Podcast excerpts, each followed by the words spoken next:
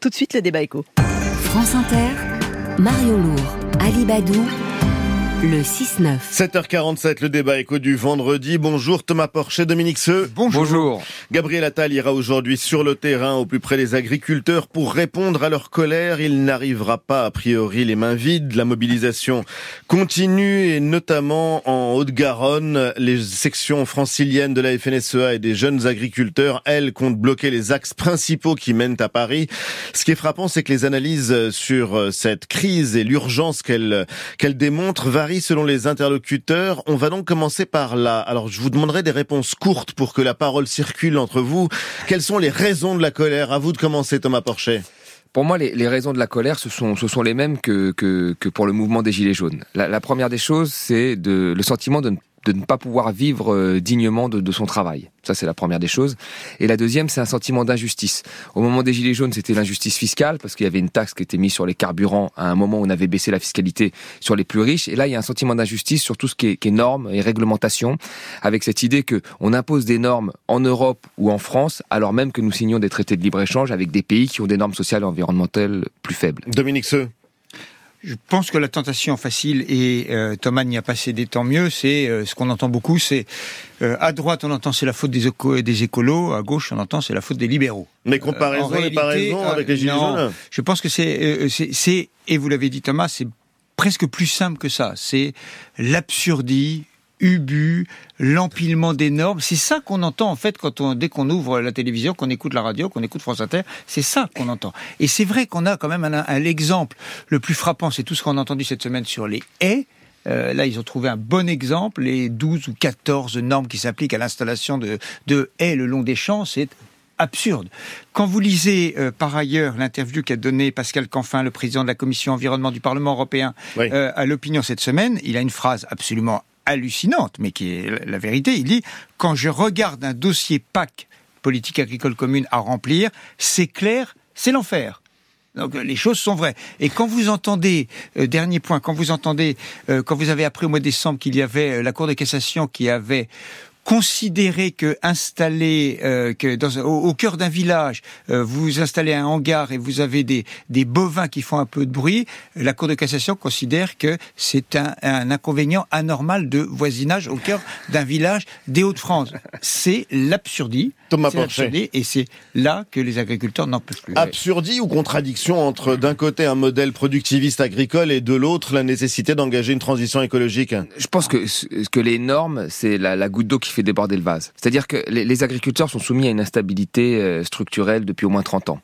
Ça a commencé par, par la mondialisation. La mondialisation qui a profité aux agriculteurs français au départ parce qu'ils ont trouvé des débouchés en Europe de l'Est, en Afrique et, et dans les pays du Golfe, a joué contre eux avec l'arrivée de, de, de pays comme le comme le Brésil.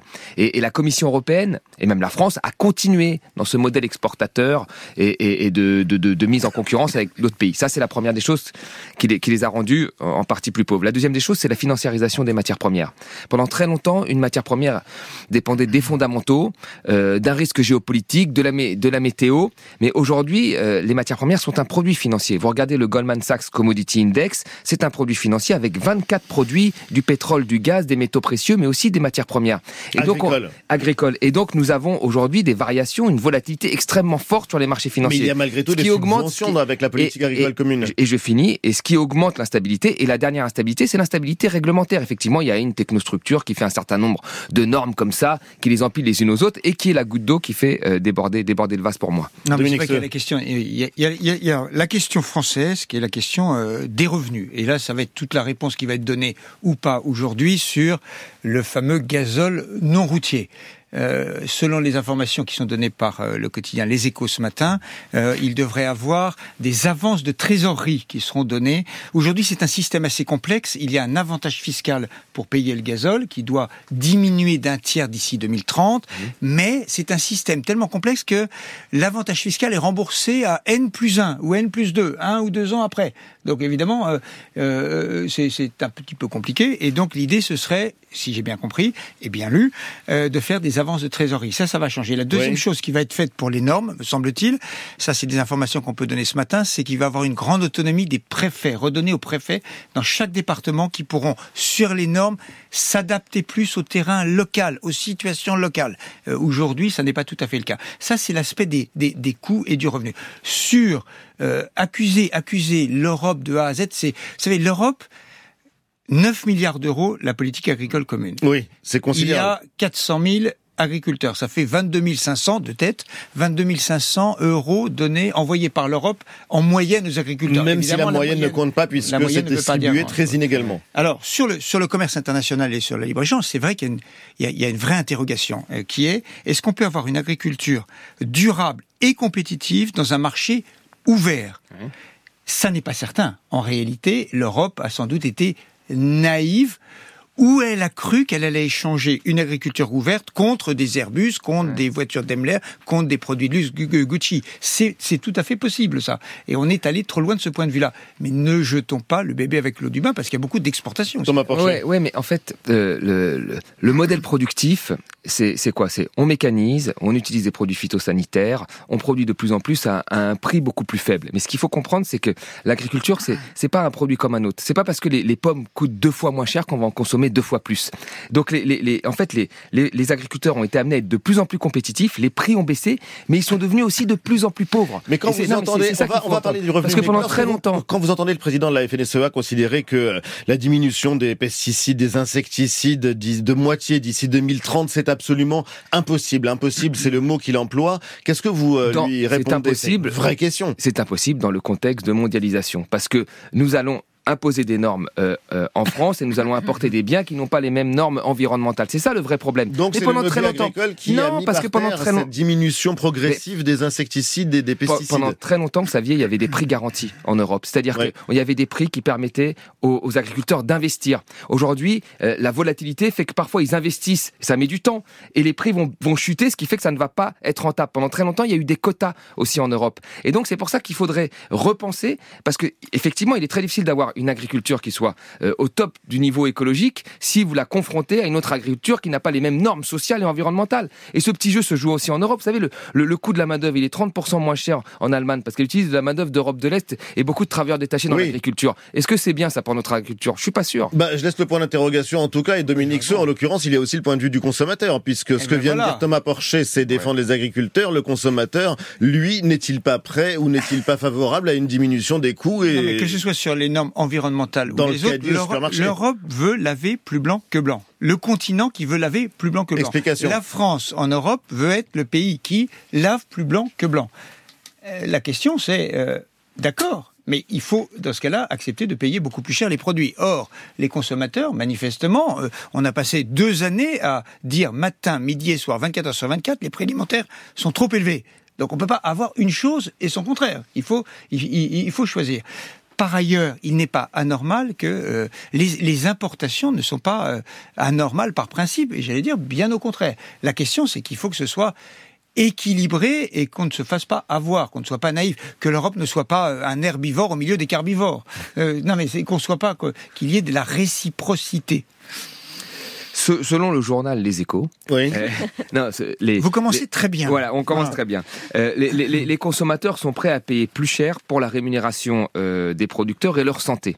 Donc, euh, il, il est vrai qu'aujourd'hui, euh, il y a tout un débat autour, notamment, il y a eu ça du, du glyphosate, euh, que les gens veulent faire attention, ils veulent avoir une espèce de traçabilité sur leurs produits. Et c'est vrai qu'il euh, faudrait à un moment euh, créer des, je pense moi, des, des, des, des, des, des labels pour mieux différencier, ça a déjà été le cas. Mais pour mieux différencier une agriculture qui serait produite chez nous d'une agriculture qui serait, qui serait importée.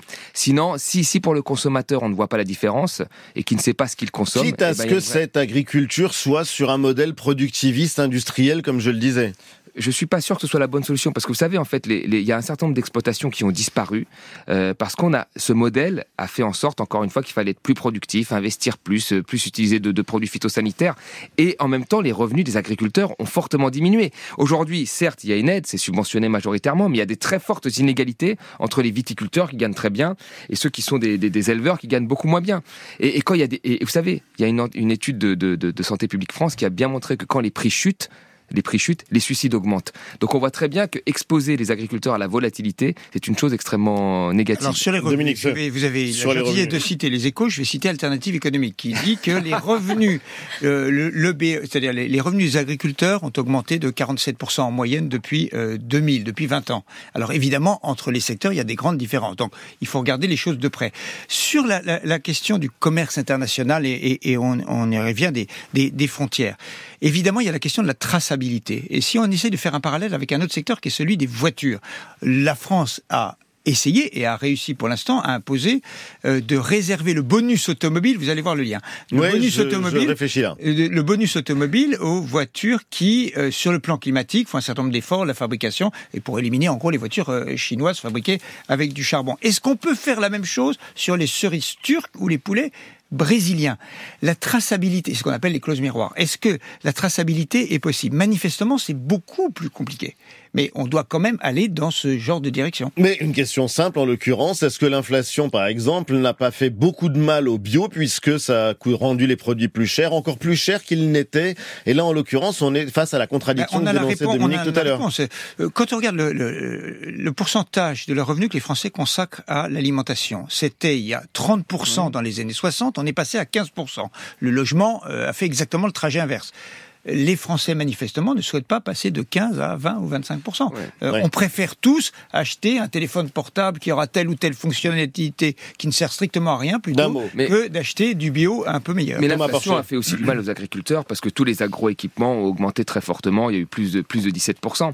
Et donc, finalement, nos agriculteurs, ils sont aussi un peu coincés entre les coûts euh, à la base, mais aussi les négociations qu'ils ont avec les distributeurs. Pourquoi ? Alors, justement, merci d'enfin prononcer ce mot, c'est-à-dire que les agriculteurs manifestent leur colère contre le gouvernement, contre l'Europe, oui. Mais pourquoi pas tout simplement contre les distributeurs et ceux qui les étranglent côté prix ? Je pense que c'était le but de la loi Egalim, elle n'a, elle, elle, elle, elle Egalim n'a rien, un, Egalim deux. Elle n'a rien changé à ça, c'est ce que dit un, un rapport du Sénat, hein, d'ailleurs, qu'elle ne protège pas, pas plus les agriculteurs. Et puis, c'est vrai que ces derniers temps, on a très peu entendu les distributeurs et pourtant, ils aiment beaucoup aller dans les médias et là, on les entend moins. Alors, je suis totalement désaccord. La loi Egalim a fait faire des avancées. D'ailleurs, la hausse du revenu agricole, euh, il a baissé en vingt trois, mais il avait pas mal augmenté en vingt et un vingt-deux. Euh, la loi Egalim a euh, fait bouger les choses, par exemple sur le prix du lait. Alors c'est vrai enfin, qu'il y a des manœuvres... De quelques, il y a, il y a... de quelques centrales d'achat pour euh, des distributeurs non, non, non, vous qui prenez le prix, le, le, le, le prix du lait, euh, de tête, ça devait être, il devait être acheté aux au producteurs euh, trente-deux à trente-trois centimes le litre il y, a, euh, il, y a, il y a cinq ans. Aujourd'hui, on est plus proche de cinquante centimes. Donc les choses ont évolué. C'est vrai que la grande distribution a des manœuvres de contournement par les centrales d'achat européennes qui sont devant les tribunaux en ce moment. Merci Thomas Porcher, merci Dominique Seux, c'était le Débat Éco.